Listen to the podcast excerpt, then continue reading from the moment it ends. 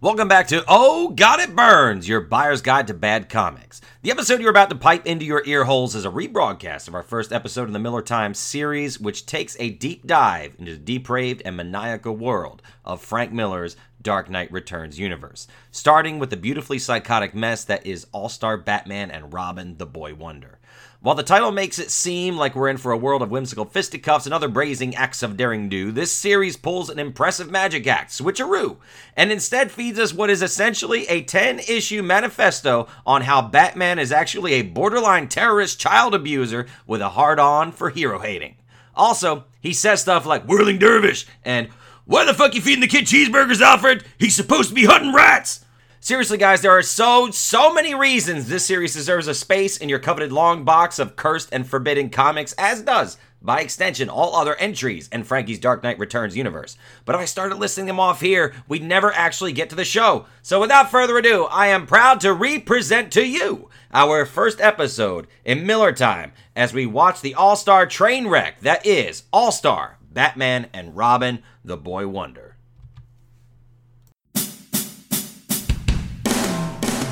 When Jim Lee wants to draw a Batman comic, Jim Lee draws a Batman comic. And when Jim Lee wants Frank Miller to write it, Frank Miller writes it, but on one condition.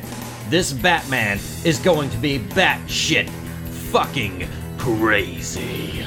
Join Nick and Bruno as they witness the gleeful destruction of Batman at the hands of the man who once redefined them for the modern era as he swears, kidnaps, bangs, and tortures his way through one of the most insane Batman comics ever published, All-Star Batman and Robin, the Boy Wonder. So don't be a puss and pick up a copy or we'll have to break your goddamn neck on this week's psychotic episode of... Oh God, It Burns. Testing, test 1, 2, test. Testing 1, 2, penis. Oh shit. Alright, this is Nick. That giggling bastard's Bruno. This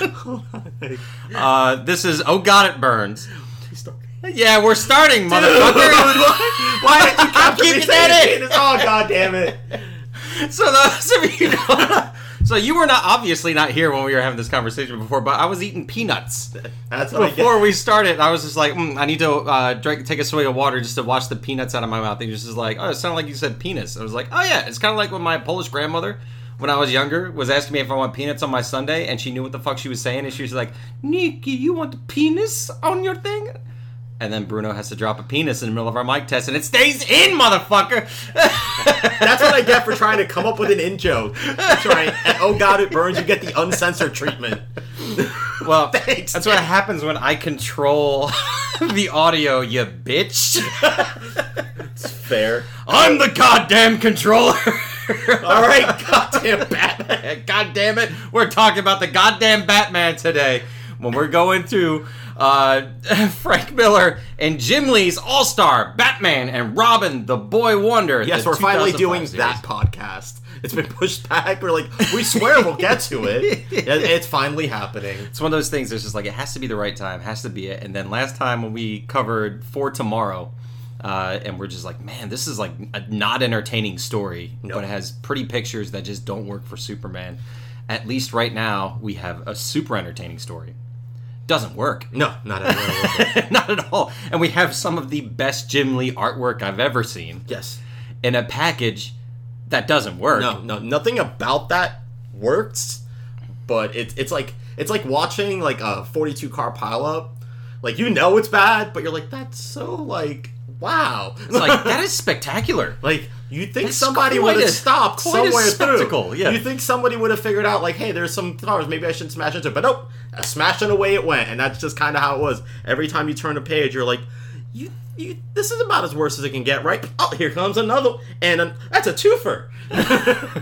You mean Green Lantern was stopped by yellow paint and lemonade? I'm surprised they didn't just straight up pee on him. Yeah. Like that was the uncensored panels. Like it wasn't lemonade. Like, I think that's what Batman meant by he's a whirling dervish.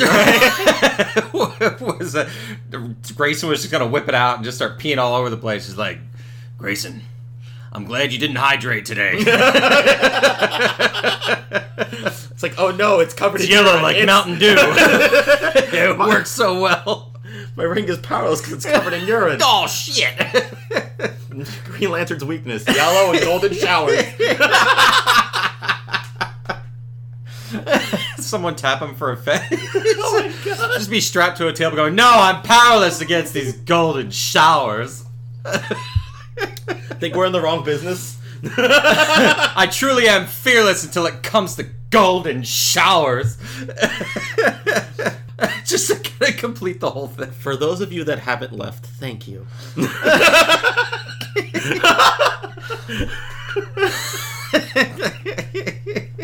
Stick with us. I promise you. It doesn't get better. But much like this comic book, it goes on. It goes on.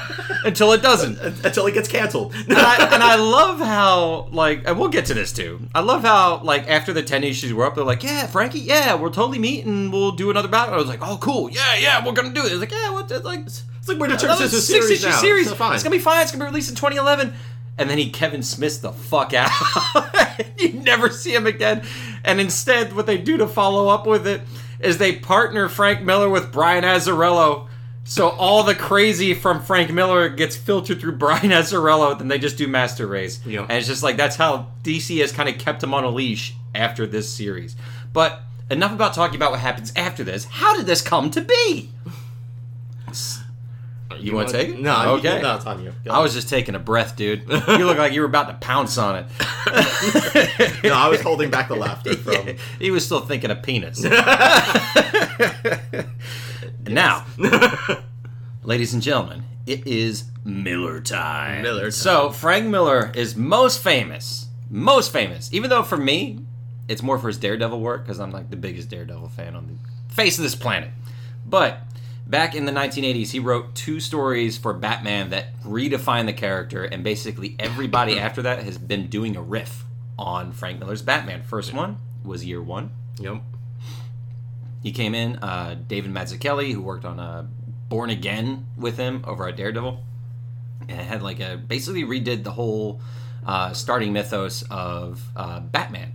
And even the first meeting he had with Catwoman, which is actually like a huge part of Tom King's current run on Batman, was trying to consolidate like what were the actual meetings between them. It was like, yeah, you met on a boat, you met in the streets, and they kind of go back and forth with that, and it kind of kicks off this whole thing. And then everyone after this is doing basically a Frank Miller cover band. And then he also comes out with Dark Knight Returns with this future dystopian story, super political, very, very strange superhero comic, but it works on every level. It's seriously one of the best superhero comics that's ever been written. Yeah. And I'm not too much of a Batman guy, but I loved it. Now, fast forward, bunch of years later, they, let's say 2001. Yeah. There was a certain month that went down in infamy, which was September 11th. And we'll kind of like get into Dark Knight Strikes Again on our next episode. But Dark Knight Strikes Again, he came back and he's just like, you know what? Let's do this. It's time for a sequel. And then he like goes through and he's writing this whole thing out. It's kind of weird, kind of strangely received. And then right in the middle of him doing his second issue, 9/11 happens. Yeah. The World Trade Center gets hit. It collapses. And then Frank Miller goes off his nut. Yeah. We lose Frank Miller the way we used to think of him, like the guy who did Sin City, the guy who did all this stuff, and all of a sudden he just becomes like this really paranoid conservative. He's always like kind of spouting all these weird theories and everything, but he's still kept under DC wing because they want to keep him happy. Well, because like, he did their flagship work. He's like, the guy that created their flagship. I mean, do you know how many people still have like on their shirts like the Batman logo of the old Batman? Like flying almost Superman style. The Dark Knight Returns, yeah, when he's just like doing that like weird Batman Superman like thing. Yeah. Which is what he used, the move that he did when he went to take out Superman. Yeah, so it was definitely up there, which is actually kind of funny that you mentioned like Sin City, because it was kind of the same thing that happened with his Hollywood career. Because initially when the Sin City movie came out, it came out to such great aplomb, and it was like, yeah, his work is so great. He can do no wrong. Let's give him a movie. He wants to direct the movie? That's awesome. And that movie was called The Spirit, and nobody has seen it. And those that have seen it are like, what is this weirdness? Yeah. Even Samuel L. Jackson and Scarlett Johansson. Scarlett Johansson was in it too, wasn't she? Yeah. Nobody could make that movie work. Wasn't Armie Hammer in that too? Nobody. Like, everybody was in that. And yet, it was brutally awful. Oh, yeah. So it's just like Frank Miller had this really big success in Hollywood. He had another huge misstep. And again, this is like post 9/11 world where it's just like Frank Miller's trying his best. It's a door he's been trying to get into since RoboCop, when he did RoboCop 2 and 3. But then his whole script was completely rewritten. So he's kind of like harboring that. Yeah, let's Hollywood it up a little bit. But what's funny is this time they gave him complete reign with The Spirit, and he proved why they Hollywooded it up. So, this time I was like, no, that was all you, bro. And then DC looked at him and said, I know exactly what will get Frankie back. Let's put him back with Batman. Because a lot of times when you have people suffering from PTSD, you want to kind of remind them where their roots are, kind of get them back into the swing of it. And then Frankie was just like... But let's give him a filter. Right. Yeah. But let's give him a filter. Let's go ahead and give him... this one. What do you want to do, Frankie? We'll do anything. There's a new Batman movie coming out. It's Batman Begins. It's heavily based off of Year One. We'll do whatever you want to do. And she's like, I know what I'm going to do. I'm going to do a sequel to Year One. I was like, all right, cool. We're in for it. Yeah, I want to focus on Batman and Robin, the relationship between the two. Perfect. Let's do this. I want to partner up with Jim Lee. I was like, yeah, good. Let's do it. Put Jim Lee on this shit. And then it comes out, and it's literally 5 issues of Batman kidnapping a kid. Yes. He's not kidding. And it's not 5 issues in regular comic time. These are 5 issues in this release schedule, which is months between, and you get incremental progress in between each one. No, I wouldn't use the word progress when describing this book. No, there was no progress. I would not use that. There was no progress. But no, essentially, if you want to summarize All-Star Batman and Robin, it is Batman kidnaps a child. And in the creepy... They take the idea of Batman and that whole closeted running joke of all of the, you can think of all the memes from Papa's Bank and stuff. Why was this rich dude take on a ward, all of that, and they try to play it straight and gritty, and it lands almost he's one bad sexual comment away from winding up on a Murphy's website. I think even Alfred was just listen, this is weird. This is fucking weird. Alfred stood up to him, though, because Alfred was just I'm not starving a kid. You kidnapped him. Which, by the way, Dick Grayson, Batman goes to this circus, he's, scouting out this kid. He takes hot as hell Vicky Vale just as, a cover type of thing. He's Bruce Wayne. He's just, watching the whole show. Then all of a sudden, Dick Grayson's parents get killed. Somehow Batman didn't know what that was going to happen. He just wanted to steal this kid.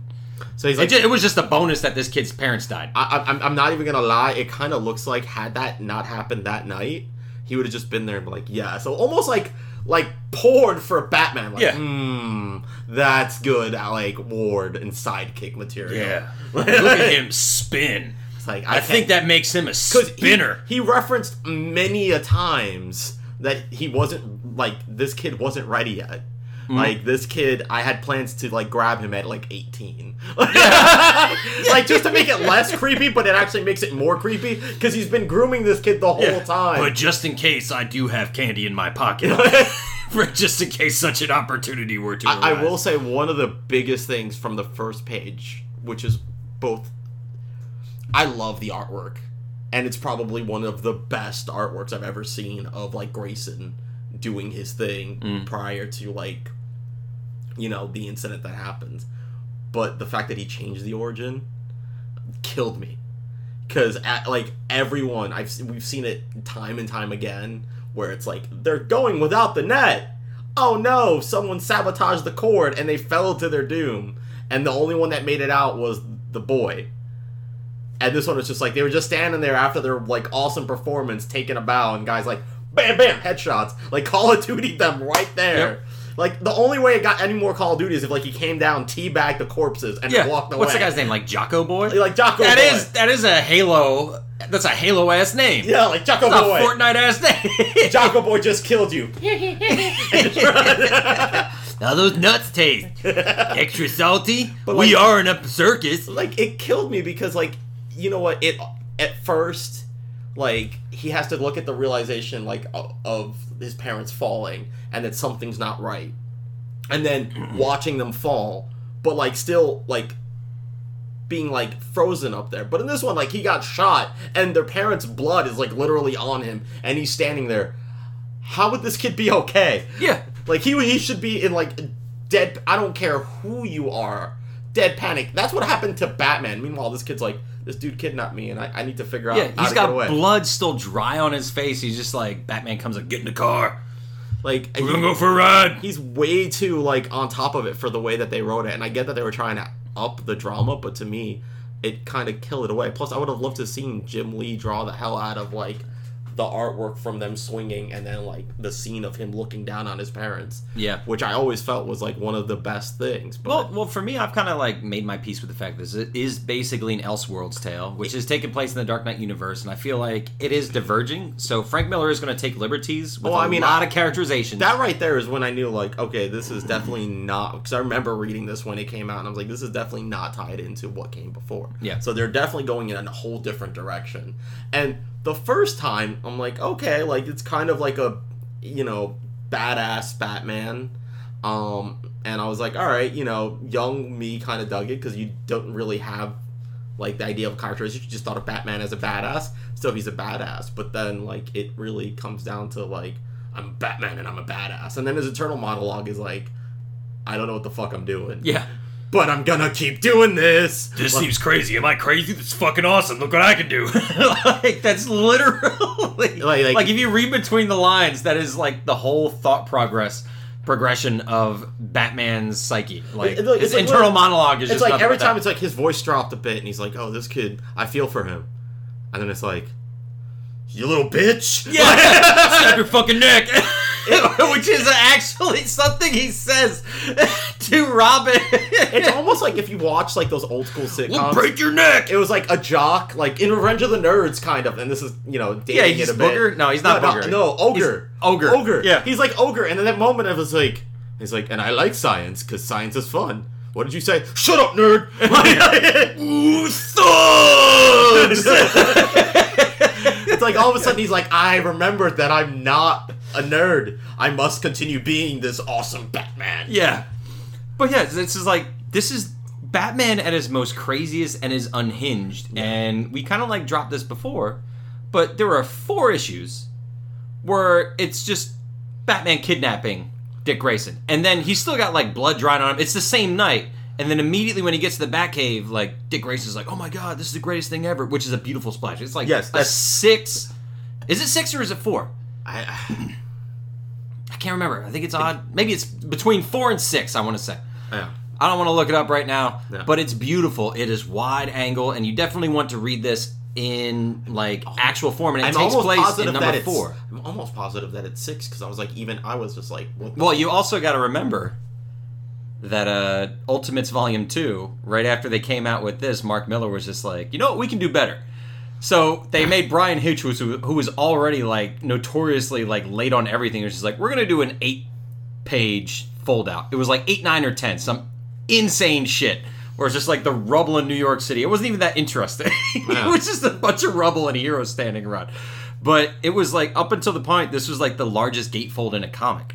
Yeah, and but it also had the most detail because it was the entire Batcave. It was beautiful. It's what everyone wanted to see, like the fucking.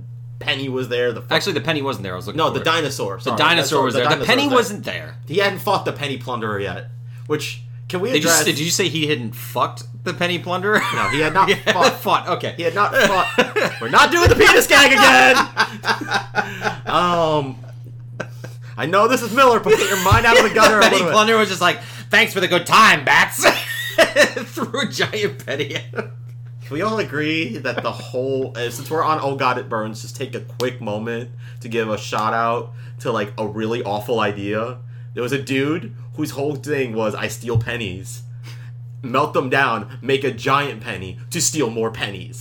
And Batman beat the crap out of him and kept the giant penny. You know what? With that much copper, because it would have been from that age where there was copper, you probably could just find the fucking bat... cave by just going like this out in the woods and following the fucking metal detector like to the fucking giant penny. Like, it wouldn't be that hard to figure out. You get a spectrometer. Fucking Superman is like, how did you, like, Batman's like, how the fuck did you find me? You have a giant fucking penny, bro. It's under your mansion. It's like it's like He Is Risen Jesus style, where it's just like, instead of rolling the stone in front of the cave, it's just a giant penny that's in front of the cave. But no, the penny... I'm Catholic. I can make that joke. The penny wasn't there. But yeah, so Dick Grayson still has blood drying on his face, and the first thing Batman does is just like, all right, cool, let's shut the lights off and leave him to fend for himself. So he's stuck here with a bunch of weapons, and he has to, like, ideally kill rats and bats to eat off of. He's like, there's no... Like, his what family am I gonna just eat? Died! He's like, there's food, and you see a rat, and it's like, oh, fuck. Look at that thing. There's one of those fuckers on the ground, and look at one of those fuckers in the eye. One of them's hanging from the ceiling. What was great, though, is fucking... Go spelunking, motherfucker! What's great is, though, is, like, he passes the fuck out from, like, sheer hunger. Wakes up in, like, $1 million fucking PJs. Or, like, a fucking, like, not even just, like, a plate of food, but, like, the fucking... The greatest cheeseburger ever made. Yeah, and it's, like, on like, one of those little fucking, like... 4-star hotels where you open it up. Like, I don't even know what the hell to fucking call. But, you know, like the little silver domes. Yeah. And it was probably actually the presentation silver. Tray in the cover. It's like, here you go. The plate cover. Yeah. And so he wakes up, he gets a cheeseburger, and meanwhile, Batman's out. He's just, like, killing people. Including, like, cops. Can we point down that Batman has absolutely no love for any cop? He's like... That's because the cops are all dirty in this. All the cops are dirty in this, like, one, except for Jim Gordon, who we don't really... see them meet up at all in this. And it's like, wouldn't they shoot him though? Like, if all the cops were dirty and this was like one, you're dead. Like, yeah, he literally. But like, even as dirty cops, like, what makes him any better? Considering he tried to kill them, like, literally, run them off the road, try to blow them up. He didn't care. So he's out. He's killing a bunch of thugs, killing a bunch of cops, and he comes back to the gate and he was like, "Hey, son, give me a hug." Like, by the way, yeah, like, he's basically like, "Hey, come here. Give your old paw, sit on his lap." And he smells cheeseburger on his breath, and he's just like, "Hey, you old bitch. How do you eat a cheeseburger? How do you eat a cheeseburger? Alfred, get your wrinkly ball sack in here. What the fuck? This is against my plan." He was supposed to eat rats. He's supposed to fend for himself, goddammit. But he would have caught the plague, sir. You're right. Don't give a fat shit. You sucked the guano out of that bat's asshole. Like, this is the crazy Batman. This is the craziest Batman that's ever been. You know what the sad part is? All that nonsense you just said. It's canon in this story. Not only is it mostly canon, but it's still tamer compared to what was actually written. Yeah. Like, your like weird like frat boy Batman rants are still more tame than what was in this fucking issue. Which, by the way, this is the 5th issue. At the end of the 5th issue, he finds a battle axe, and I guess he kills a rat, and he cries about it in, like, the 8th issue. So he doesn't even get out of the Batcave until issue 8. Dick Grayson is locked up, and the only thing that he has going for him is Alfred cares enough about him to give him PJs and a fucking cheeseburger every once in a while. I would also like to point out, because we, much like the comic book just disregarded, Vicky Vale, who was his date, to the circus, where this riot breaks out because these two people get murdered, and then she tails to follow the scoop of Batman coming in and kidnapping this child, and she's run off the road by these corrupt cops, and, like, left at death's door. Meanwhile, Batman has full knowledge of this because Alfred is keeping tabs on her. Yeah. Like... He's like, "Send her some flowers." Like, just send her some flowers. She's, like, at death's door dying. Like, there's literally an entire, like, the issue first that's dedicated to, like... Her on death's door is like, she might not make it. She needs blood. And Alfred's like, "We'll take care of all of her expenses." And that's it. It was like, she's completely, like, forgotten until Batman needs a cover later on when he's like, "We need to make this work." Yeah. And I like how, like, he basically just sent her a card. He's like, "Yo, Vix. What's up, babe? Hope you're doing okay. Your old buddy, BW." Like, doesn't even spell his full name. He's just like, "It was BW. Just... Is that... fucking douchebag Jimmy Olsen there with roses." Yeah. "Punch him in the nuts for me." I love that you got a shot ball tap. I love that they did that, like, one weird comedy element where, like, Olsen was, like, introduced and he was trying to help her out, so he shows up. He's like, "Wow, this pretty girl talked to me." So he shows up with, like, a bouquet of roses, and, like, inside is, like, it looks like she just won the Kentucky Derby. Yeah. Because there's fucking flowers everywhere. And he's like, "I don't got anything. It's cool." Just throws that shit. Yeah. Which, by the way, I want to give a big shout out to this one. This Jimmy Olsen's characterization was so spot on. It was, actually. It's like the one character that Frank Miller has reverence for, other than Dick Grayson. Even though he's putting Dick Grayson through a bunch of shit, like, you could tell he does care about this character because he does write the character itself well. Yeah, I will say one thing for Frank. But Jimmy Olsen, like, the way he was written in this scene is just like, Vicky Vale's like, "Come on, are you a reporter or not? We got to go." It's like, "But you got 3 more days before you get out." And she's like, "Give me my clothes," and she starts undressing, and Jimmy Olsen is like, he doesn't look. he doesn't look, then you can see him kind of tilt his head and is like, honestly, he doesn't look. Then Jimmy Olsen's back in the front. So it's like Jimmy Olsen is just like, well, I might be a nerd, but I'm not a creep.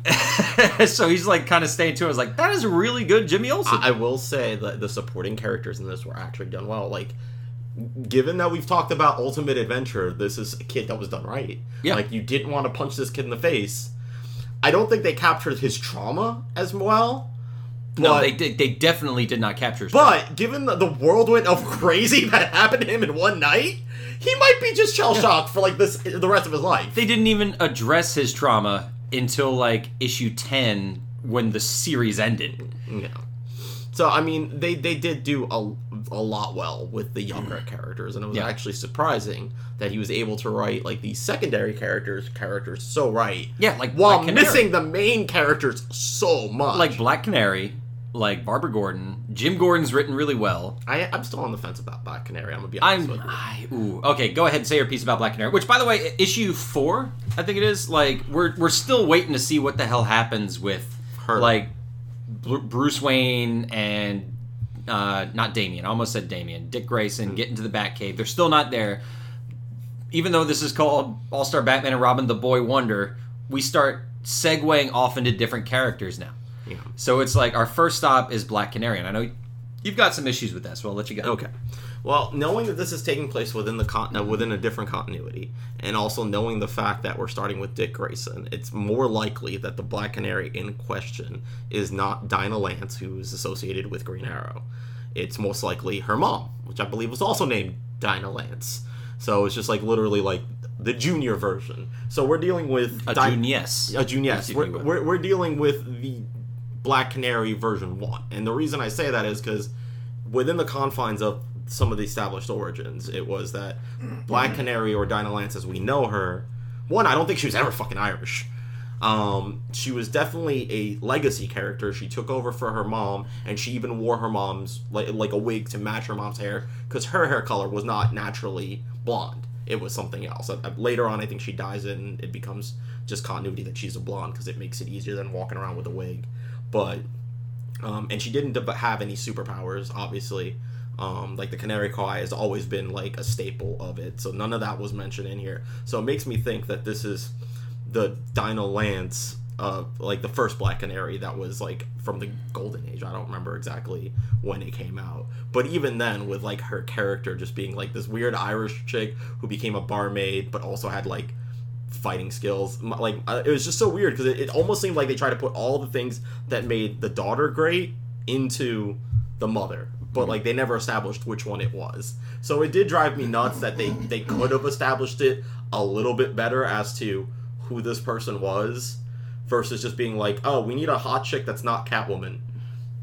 Black Canary. It was either her or Zatanna, and Zatanna's way too magical, so let's get the chick that, like, fit in this one. Like, we need someone that can rock fishnets. I think that was the quota. And it's like, well, DC's got 2 that we know of. Jim Lee was like, listen, I draw some primo babes. And I was like, can you draw anyone other than Wonder Woman, though? I can make her blonde. Yes. So that's kind of how it goes. Now, you had some trouble. You also brought up, like, the feministization of her or something like that. Like, you didn't really care for how she was portrayed, I mean, as well? One of my biggest things was that both her and Vicky Vale, like, you came at me and was like, it's very progressive. And I think, like, it was progressive with Barbara. Like, they did a very good job of, like, making Barbara smarter than her father and taking on the thing. And I thought that was a very good progression of feminism. But I think that when it came to both Vicky Vale and Black Canary, it was actually kind of the opposite. Because quite literally, she starts off as, like, I'm a barmaid, I've got all these things, these dudes have been hitting on me, and she finally just had it one too many times. Sweet chunks, or love chunks, whichever one. It doesn't roll off the tongue at all. No, I'm pretty sure it was, like, love chunks, and every time someone said it, it was like, what did you call me? Which, by the way, love chunks happens so many times. Yeah. In this series. I don't know if that's, like, Gotham slang, but it kept coming out, and she lost her mind and would, like, beat the crap. And then she's like, dude, I could just do this. I also feel like she robbed them because she did. Like, she even called herself, like, Robin Hood. she's like, I'm just going to take this money. But, so that's it. It's like, she's basically, like, becoming, like, Catwoman. I'm like, okay, I dig on the taste of that. But then it's like, the first second she meets Batman, spoilers, they fucked. Yeah. And it's like, it's not even like, it's straight up like gratuitously done for the male, for like male readers. It's like straight up, there is nothing here. It's just like, yeah, she's a fanboy. Here's this crazy dude that's going around beating people. Pulls out his dick. Yeah, I'll suck it. No, it didn't happen that way. It didn't happen that way. No. Listen to this. It didn't. So it didn't. Absolutely, 100%. Bruno is wrong on this one. So I will say that I will argue that Black Canary, like, oddly, as cheesecakey as everything is drawn in this, there's like a weirdness to it because it's like everything that's happening. It's like women becoming empowered by Batman and being like, you know what, he's doing this, we can do this too, we don't have to take this shit, and she's beating him up. Now, when they meet to have sex, Batman shows up, and Batman's a dick. Yeah. And he's just like, yo, you dumb bitch, what you doing out here? You gonna get yourself killed. And she's like, you look really hot in that thing. So then they bang. Yeah. Because she's like a super fanboy. It's like she just met her, like, hero.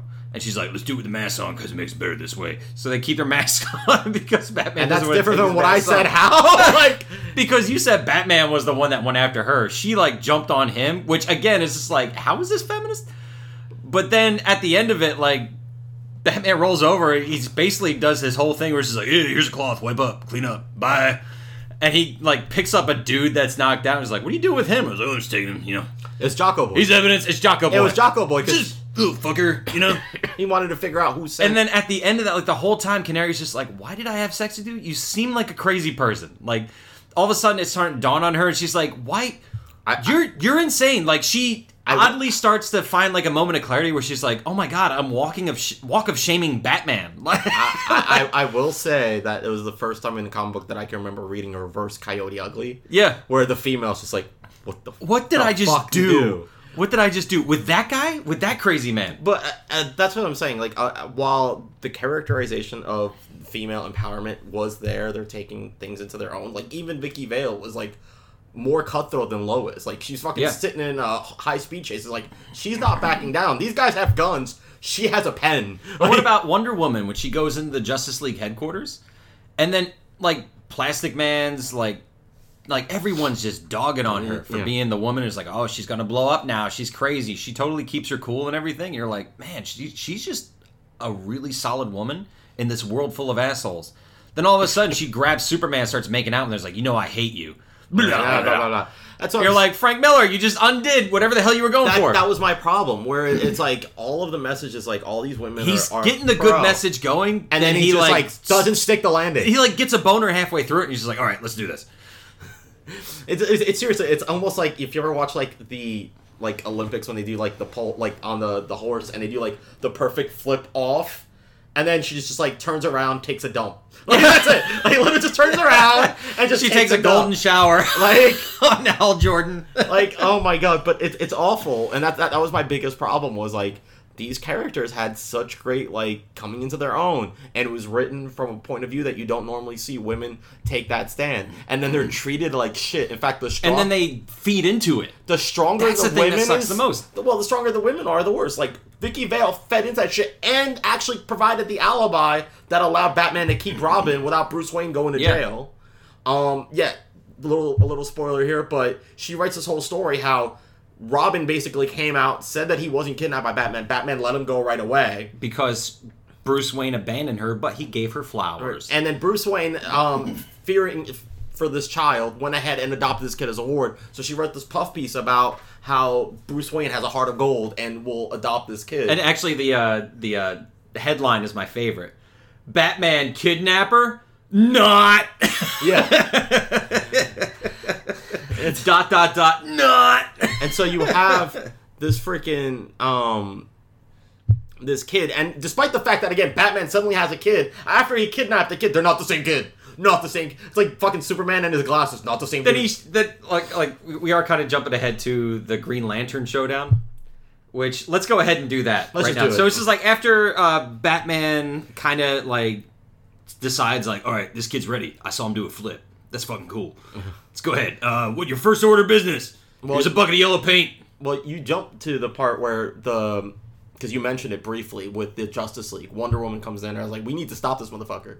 Like, he's gone off the rails. Yeah. Like, he's kidnapping kids now and beating up cops. Like, it was bad when he was beating up cops because it's Gotham. All the cops suck there. Everyone's in agreement that Gotham is not run by any kind of law. Yeah. And so Green Lantern decides, like, you know what? Maybe I'll do something about this. Well, they're sitting there, and it's like, all right, I'll let you handle it your way. And if that doesn't work, Wonder Woman just goes like, I'll give him the freaking sword. And that's when the make-out session with Superman happens. By the way, Wonder Woman never meets Batman in this. No, never. So, Green Lantern is the first one to approach Batman to try to be like... Because Wonder Woman was all talk, like a girl. Yeah. So he just kind of shows... I'm just kidding. I didn't really mean what I just said there. Within Frank Miller's world it is. You're going to get so me too. From our 13 listeners. We just lost like our entire female fan base. Yeah. Up to 2. Come back, baby. I'm the goddamn Batman.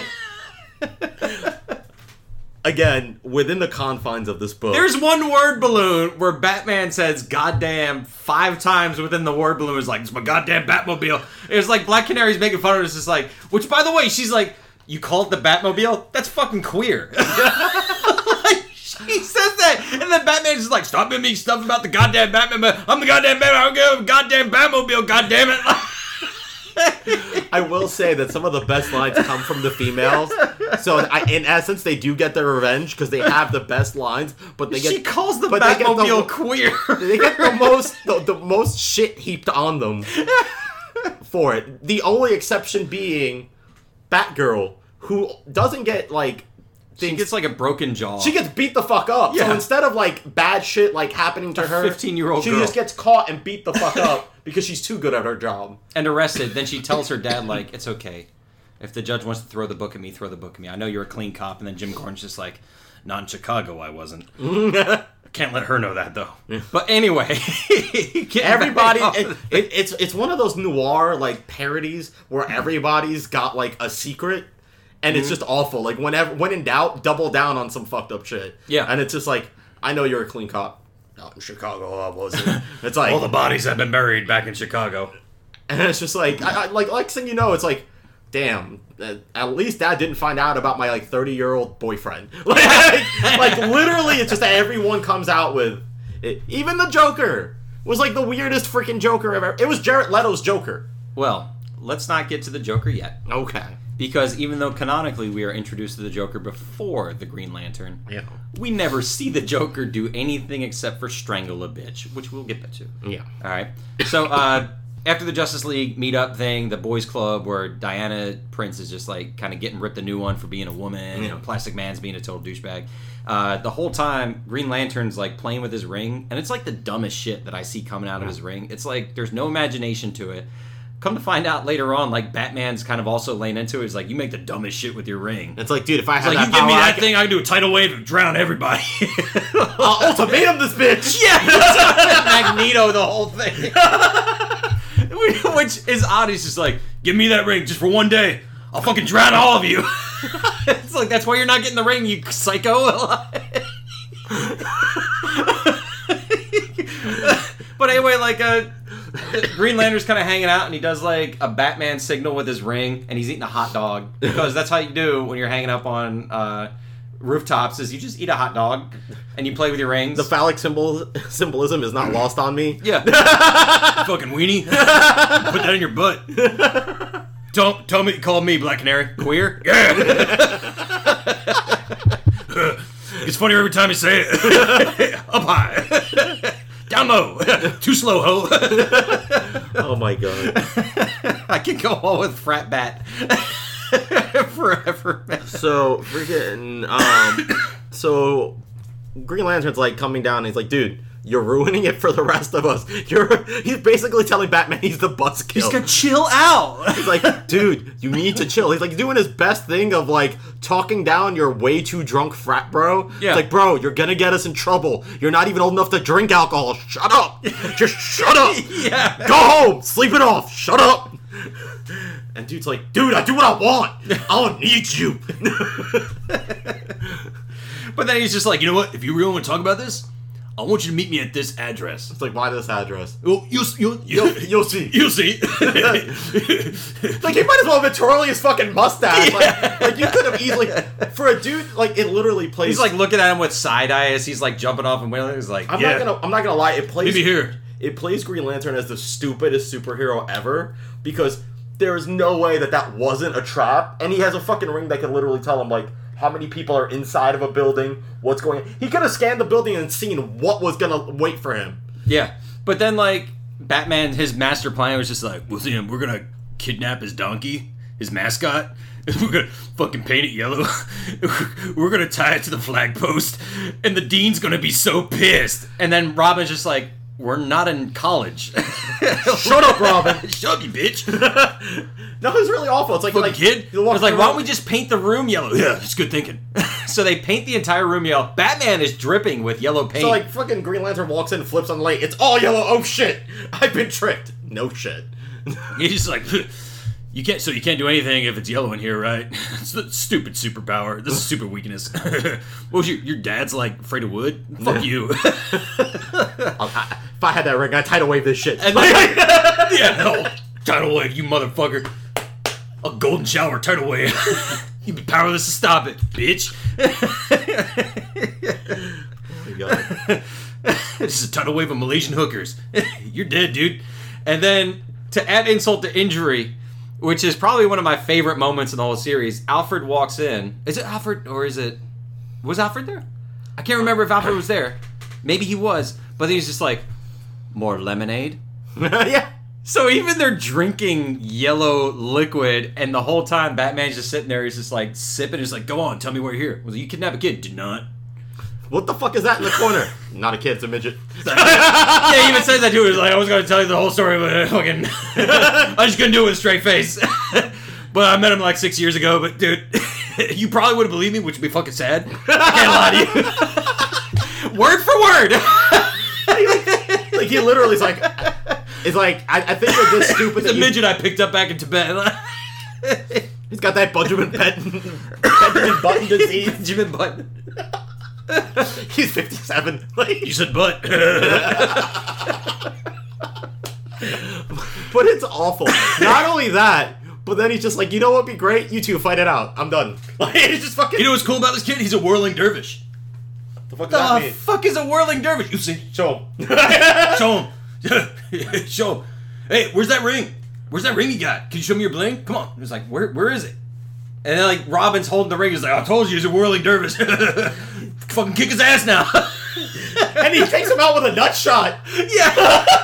And then Robin jumps off, nut shots, just like doing acrobats all over him. Green Lantern can't do shit without his ring. And then Robin fucking choke punches him straight in his trachea and collapses trachea.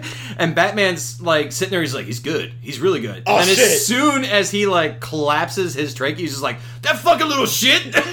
I told him not to do that. He wasn't ready. He bitch slaps Robin so hard. I think I saw a tooth fly out. And then he looks back. It was a yellow tooth. He's like, next time that happens, I'm going to snap your neck. Which is something Batman says in there. And then he like saves Green Lantern, like trakes this dude on the scene and calls like thing. Meanwhile, they got to explain why this motherfucker is like in a yellow room. Yeah. Why's he got yellow paint all over his face? And I was like, you trained this guy in the span of like 2 weeks, and you gave him no like pointer or anything. Like, once he nutshotted Green Lantern without a ring, it was done. And in true like Stockholm syndrome too, like Robin just got the shit kicked out of him, and he's sitting there like, what did I do wrong? He was loving me up until I went too far, I guess. Right? And then Batman just silently takes him to his parents' grave and is like, make your fucking peace. And, like, throws him at the grave. It's like, you need to grieve, you stupid bitch. I forgot. One of the biggest things that I ever did to make me such a total badass that I am today was I had a grieving period. You didn't have a grieving period. So get your little bitch ass down there on the tombstone, say goodbye to your parents, and then we'll just kind of make it from there, dude. And then they kind of have a cry session sitting there where it's just like, Batman's kind of, like, holding him. It's just like, I'm your daddy now. Dick Grayson's crying. And then it's all kind of like, you see the relationship build. But that was issue 10. Of a 10-issue series that got cut off before it could ever finish. It just dragged on too long with him kidnapping it, and it didn't seem like this is Batman without a plan. This is like the Batman will prevail, but without any reasoning. Like, you ever seen, like, when people are like, well, he'll win. Why? Because he's freaking Batman? Yeah. It's that argument on tap. It's Batman saying that. Yeah. He's like, I'm fucking Batman. He's like, fucking Batman. I'm the goddamn Batman. Drive a goddamn Batmobile.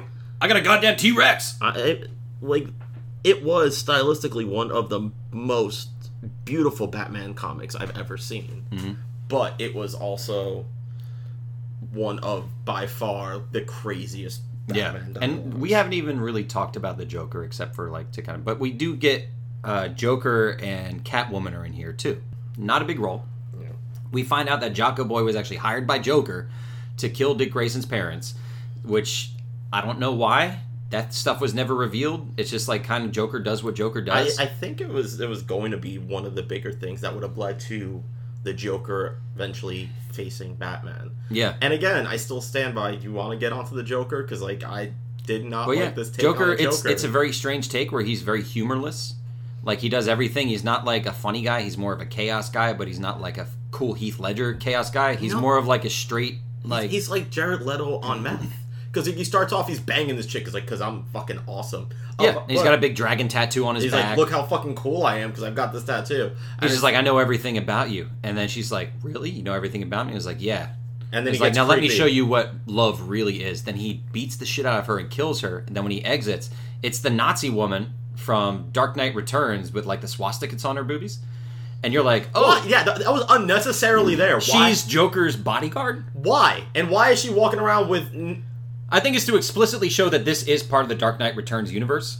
I also think it's just the fact of the matter that there has to be some Nazis somewhere in his work. Like, I mean, Dark Knight Returns 3 was called The Master Race. Like, it's very much like he's playing with Nazism and stuff like that, and Frank Miller does have his tropes and everything, but then Joker disappears, and then he just calls up Selina Kyle, Catwoman, and he's like, hey, so you want to do something for me? And then the next time we see Catwoman, she's got the shit kicked out of her, because Joker went over and just roughed her the hell up. And then that's it. Then the series ends. So that's basically it. We kind of get as far as Bruce Wayne and Robin establish a relationship? Question mark? Yeah. We see a lot of cool shots. A lot of good, like, cheesecake art. A lot of great Jim Lee fight scenes and set pieces. And if I can just have him do Batman nonstop, it would be like... Dude, just sign me up. I want to see you do Batman nonstop. Like, don't ever touch any other superhero. You should never touch Superman again. No. He doesn't work for you. You work with this really grim and gritty type of stuff. I want you to go ahead and do that. Yeah, honestly, like I said, my biggest thing is with Frank Miller, I just don't think that, like, trying to have him write origin stories works anymore. Like, he's like, let him continue writing, you know, the political based Batman, like, universe that he's made up, and that's fine, there's no continuity, but, like, his characterization was all over the place. This was, and I told you this before we started, this whole thing read, and this is kind of a positive word.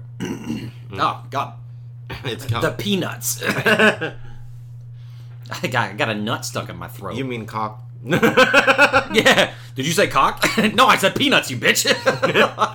I'm the goddamn Batman. Yeah, it was like a Batman joke. It was like, oh, I was just eating peanuts. You mean dick? Like, but yeah. Is it really weird that the first kid that he picked was named Dick? Yeah. I need a dick. Why'd you pick this kid? His name is Dick. I checked his growth chart, too. He's going to be huge, too. He's going to be big old Dick. My sidekick is a dick. Yeah.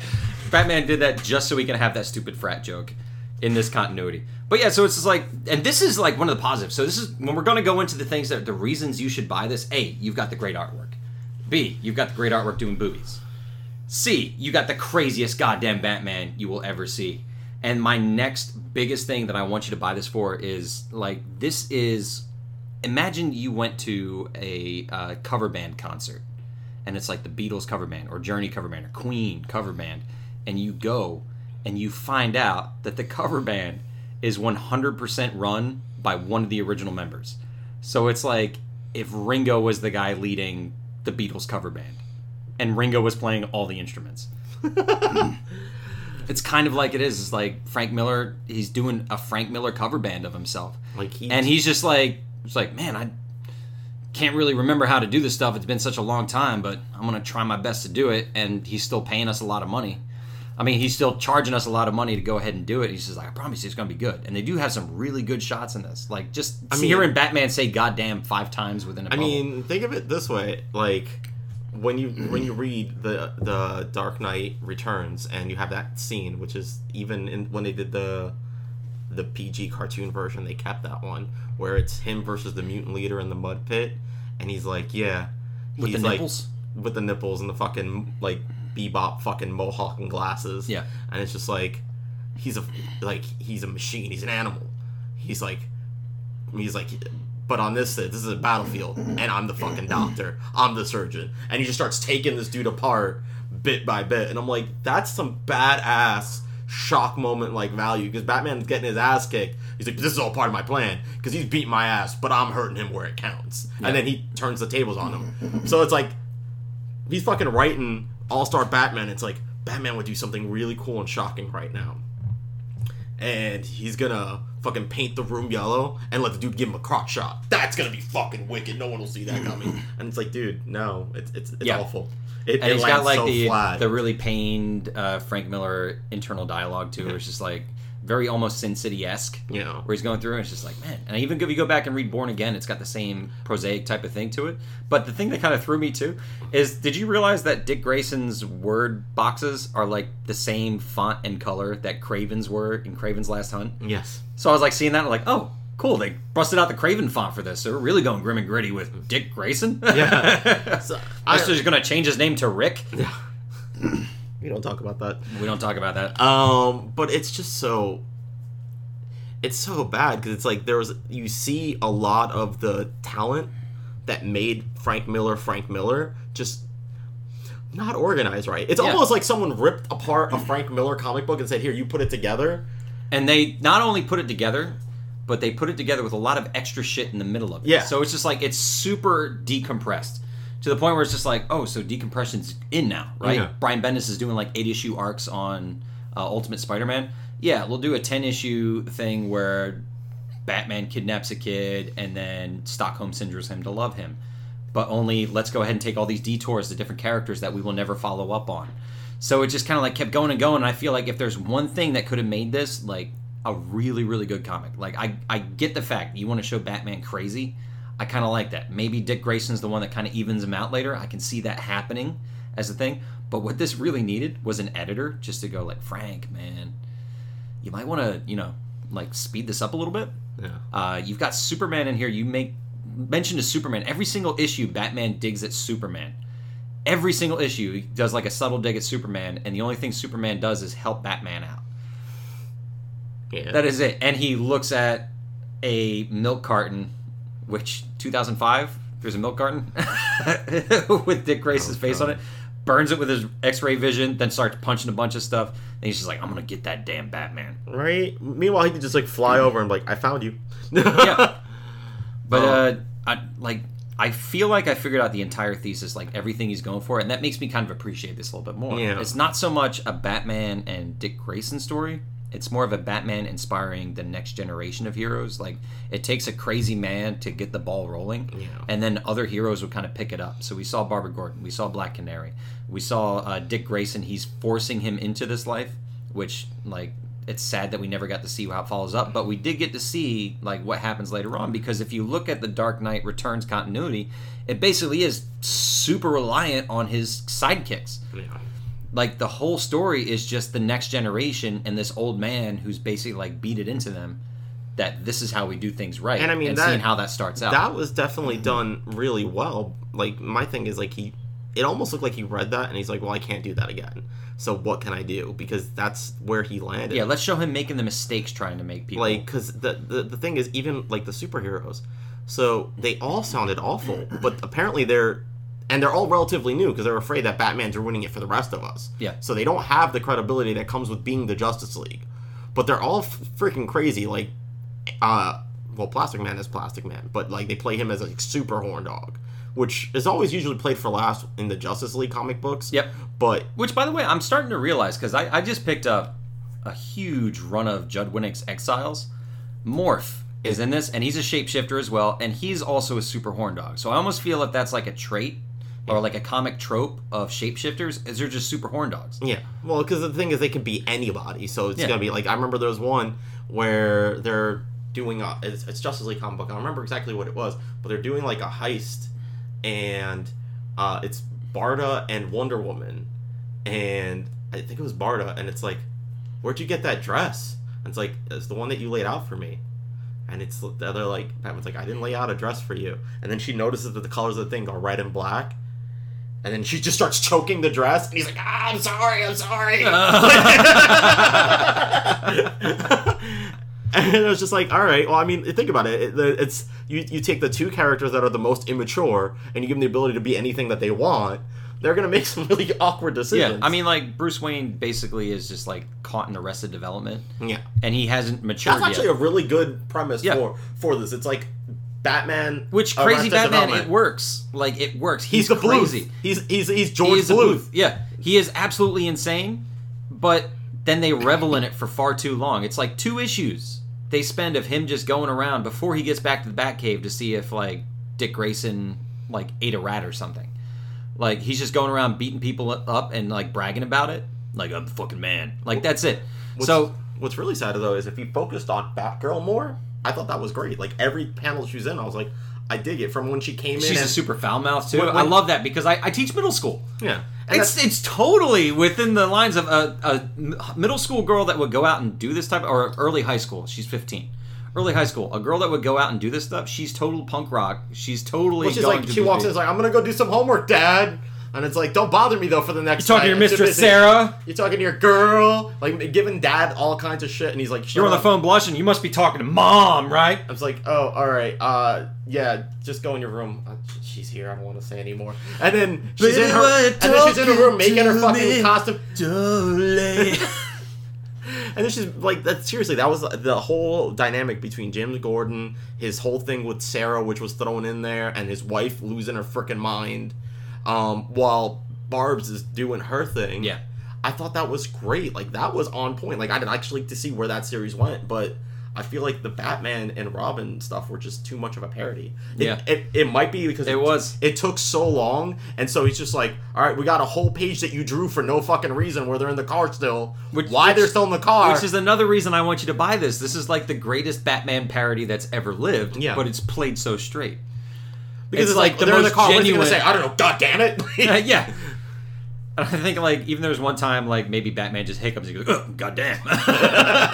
He just hiccups, goddamn it. Yeah, he hiccups, goddamn it, which basically seems like it. So, we've got a reason to buy it. It's got the beautiful gatefold of the it's the best Batcave you will ever see until DC decides to be like, fuck it, we're going to one-up this again. The best renditions of Batman. The first issue alone, with the splash panels of, like, Dick Grayson in the Flying Graysons, and, like, how he's doing it is probably one of my most favorite rendered versions of his origin. I said, it's just the change that bothers me because it's so beautiful. I wanted to see the rest play out. This thing was so crazy, but it was made with love, and it's a very weird thing to kind of read that. So I definitely check these out. You don't have to read every single one of them. No. If you have a broken run, it's fine. It doesn't make sense. Just read what you can and kind of move on from there. So definitely, if you get this one, check out your local comic shop. I know us. We go to Cloak and Dagger Comics down in Ormond Beach, so if you go there, definitely give us a shout-out, first of all. Second of all, ask them where they've got this stuff, because I'm sure they've got a lot of them, because this was such a huge comic, and then everyone tuned out of it, so I'm sure a lot of people sold it back. You'll definitely find at least one or two issues. Most of the time, you'll find the number one issue, which is not that hard to come by. And all of them have something entertaining in them. No. So definitely go ahead. Yeah, the number one issue got overprinted like a son of a bitch. And it's funny because like usually number one issues when you're looking for back issue bins are the ones that are just like, where is it? I have to go order it online. No, this one you'll find. But definitely the issues you want to get: number 1, number 4 with the Batcave, number 9 with the green, with the yellow painted like square off between Green Lantern, and also the first time Batman ever threatened to fucking kill a Robin. Which issue was the Black Canary one? Black Canary, I believe it was issue 4 as well. If not, then it's issue 3. Okay. It's either issue 3 or 4. But I know at the end of issue 4, too, that's when you have Superman, like, stomping around like a pissy pants, like, oh, we just kidnapped a guy. Issue, I think, 6 has the Justice League in it. Just go pick up whatever. You're going to find something good in it. And with that being said, we're going to jump into some recommendations as we go into this one. Bruno, would you like to take the first recommendation? All right, the first one I've got to say, if you want to see a Batman stereotype or archetype character done crazy, you got to read the Midnighter Wildstorm Complete Series. It might be a little bit pricey because it is the complete series, but it's worth it. You can find the back issues pretty cheap, I think, on eBay, or you just go ask your local comic shop. Yeah, but amongst that, the entire series, you have talented artists like Garth Ennis, who really can write fucked up shit like no one's business and do almost no wrong. Mm-hmm. You've got Keith Giffen, who, if you've ever read anything like Justice League International, he puts humor into the superhero world. I will also say this: he works with J.M.D. Mateus really well, and Scooby Apocalypse. Like everything, he was the guy that kicked off the first Annihilation. Yeah, the first Annihilation that kicked off the new Guardians of the Galaxy. Like the Drax that we know now, Keith Giffen created. Rocket, he put the character in Rocket Groot. The I Am Groot, that was his genius work. Mm-hmm. That did. He was the one that put them together. Like he was the guy responsible for everything we know about the Marvel Cosmic. Like Keith Giffen is not someone to be slept on. He's still like an old school guy that still pumps out like really solid work. And if that's not enough, you have Brian K. Vaughan, which we can never not say enough good words about. So I mean, all of them are in their writing essentially a Batman who, you know, and at the time it was really shocking because he comes out as gay. Mm-hmm. And is in love with his version of, or his universe version of Superman called Apollo. But, like, at no point does it read like, oh my god, this is so... No, it's always great. Mm-hmm. Like, this is a dude that it's like, beats the crap out of someone and is like, here, honey, I got your broken teeth. Like, comes home. It's like, now we're gonna do it or what? It's like if all the shit talk that Batman did to Superman during this one, by the time they finally meet, they pulled a Diana. It was just like, no, let's fucking make out. Give me your tongue, bitch. But done right. A little bit more romance. Just a little bit more finesse from it. And with my recommendation, first of all, just get this out of the way. There's another All-Star comic book that came out with his imprint. It's All-Star Superman. That's probably the one you cannot go wrong with a single issue of it. It's all, each one is a self-contained issue that leads to a larger story. And classic. The main story starts off with Superman getting exposed to, and this is the first time they've addressed it. He gets overdosed on UV rights because, like, one of the villains, I think it was Lex, set him up with an explosion, and he gets like oversaturated. He overdoses on the yellow sun. On the yellow sun, and his cells are exploding, so he's going to die within a time limit. And this is the final, an Elseworlds version. It's of like the 12 trials of Superman. It's like the Herculean myth that Superman was based on, kind of coming back, and he's doing his own 12 trials. Now, here's what's great. Where All-Star Batman tried to go super grim and gritty and still appease like male fanboys and kind of didn't quite stick the landing, All-Star Superman goes the opposite direction and embraces all things Golden Age, but makes all of them work. I love it so much. Like, everything from giving, like, his supporting cast superpowers to, like, new characters to, like, a zany, like, almost, well, for those that are Rick and Morty fans, like, a non-alcoholic Rick Sanchez, because I forgot who the guy was, but he's all colorful, looked like Joseph in Technicolor Dreamcoat, and he's like, welcome to the... He is an actual character, too, but I can't remember what his character was. I don't remember what it was, but it was like... It's not Shade the Changing Man, is it? No, it's not. It kind of has, like, a similar... It's similar, but he was, like, some kind of... like science, and I know he had mentioned before, but he was never drawn like that. And he's like, "Welcome to the Imaginarium," and it's like all things science go through here. It's like he's like the Willy Wonka of freaking science in this book, and it works. And I think my favorite out of all of them, like if I can get it down to a couple scenes, like there's one where the girl's trying to commit suicide, which JMS did in his run. Morrison does it so much better. Because he didn't and tell it's the basically the same scene. Because he doesn't tell the person to jump. He doesn't be like, you can jump if you want to. He just sits there and he just kind of gives her hope instead of just like, I'll let you make your own decision. Like, Superman is a beacon of hope, and it's the first time it's been like embraced so well and emblematic of it. But there's also the one that is set on the Bizarro planet. Yes. And the one scene that I love so much is there's a Bizarro Flash, and he just runs around in slow motion. And he's just like, he can't even lift his feet. He's just dragging the earth beneath him. He's moving so slow. And Frank quietly draws him so pained. And just like every movement, he's like angular. He's just like, you see he's like putting all his muscle and bone into every move he does. But he's just like, me, I'm fast. Like, It's so good. I also want to say, if you do want to see, and we did mention it briefly, but more movie, Frank Miller, A Dame to Kill For, which is the story of Marv. And the whole movie, if you've seen the movie, which most people usually have if you're a fan of this genre, was based on it. But the book does it, so much better. Yeah. And it captures the Batman that I think he was trying to channel. And doesn't he basically have like a sidekick in that one too? Well, his parole officer is the one that's in charge of it. Yeah. And kind of. And then there's the character of Goldie who inspires him and kind of talks to her.